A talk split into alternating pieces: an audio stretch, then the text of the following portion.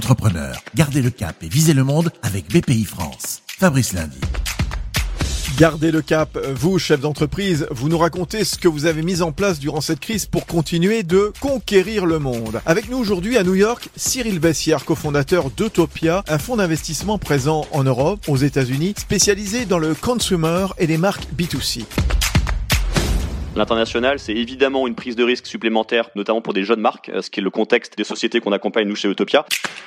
Dans le contexte actuel, l'international n'est pas nécessairement une priorité absolue, ça doit rester un cap. La priorité dans le contexte actuel, et ça a été le cas euh, depuis la mi-mars hein, pour, pour, toutes les sociétés qu'on accompagne, c'est évidemment la consolidation de l'activité euh, sur le marché domestique, notamment le marché français pour la plupart de nos sociétés, et évidemment la sécurisation euh, de l'organisation, la sécurisation des aides, notamment que la BPI peut mettre à disposition des sociétés, je pense notamment au PGE. Ensuite, c'est réfléchir sur est-ce que l'implication euh, de la crise remet en cause l'international. Et là, l'international, pour moi, il y a deux choses. Il y a l'amont et l'aval. L'amont, la priorité de nos sociétés, et c'est le conseil que je peux donner à vos auditeurs, c'est évidemment de sécuriser la filière amont, c'est-à-dire les fournisseurs, les flux, et se dire est-ce que l'organisation euh, qui est la mienne aujourd'hui sur la partie amont, c'est celle qui doit prévaloir pour les prochaines années.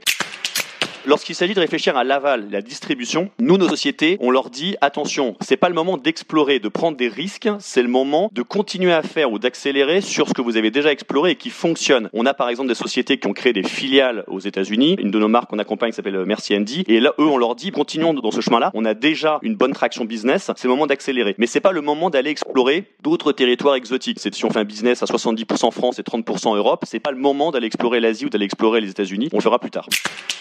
2020, et de toute façon, est une année de consolidation. 2021, c'est une année où il va y avoir des différences assez fortes entre une société et une autre, et plus globalement entre un secteur et un autre. Donc 2021, notre avis, sera le moment où chaque société devra se dire, d'accord, alors maintenant, j'ai sécurisé mon amont, j'ai sécurisé les aides, j'ai sécurisé mon organisation, euh, mon business en France, est-ce que je le retrouve à 100%, oui ou non? Et là, la plupart du temps, ça sera non. Et est-ce que aujourd'hui, je peux reprendre euh, le, chemin euh, agressif qui était le mien sur l'international? Et ça, ça sera vraiment, à mon avis, le moment de se poser la question vraiment, ça sera à chaque société de se positionner par rapport à, son activité.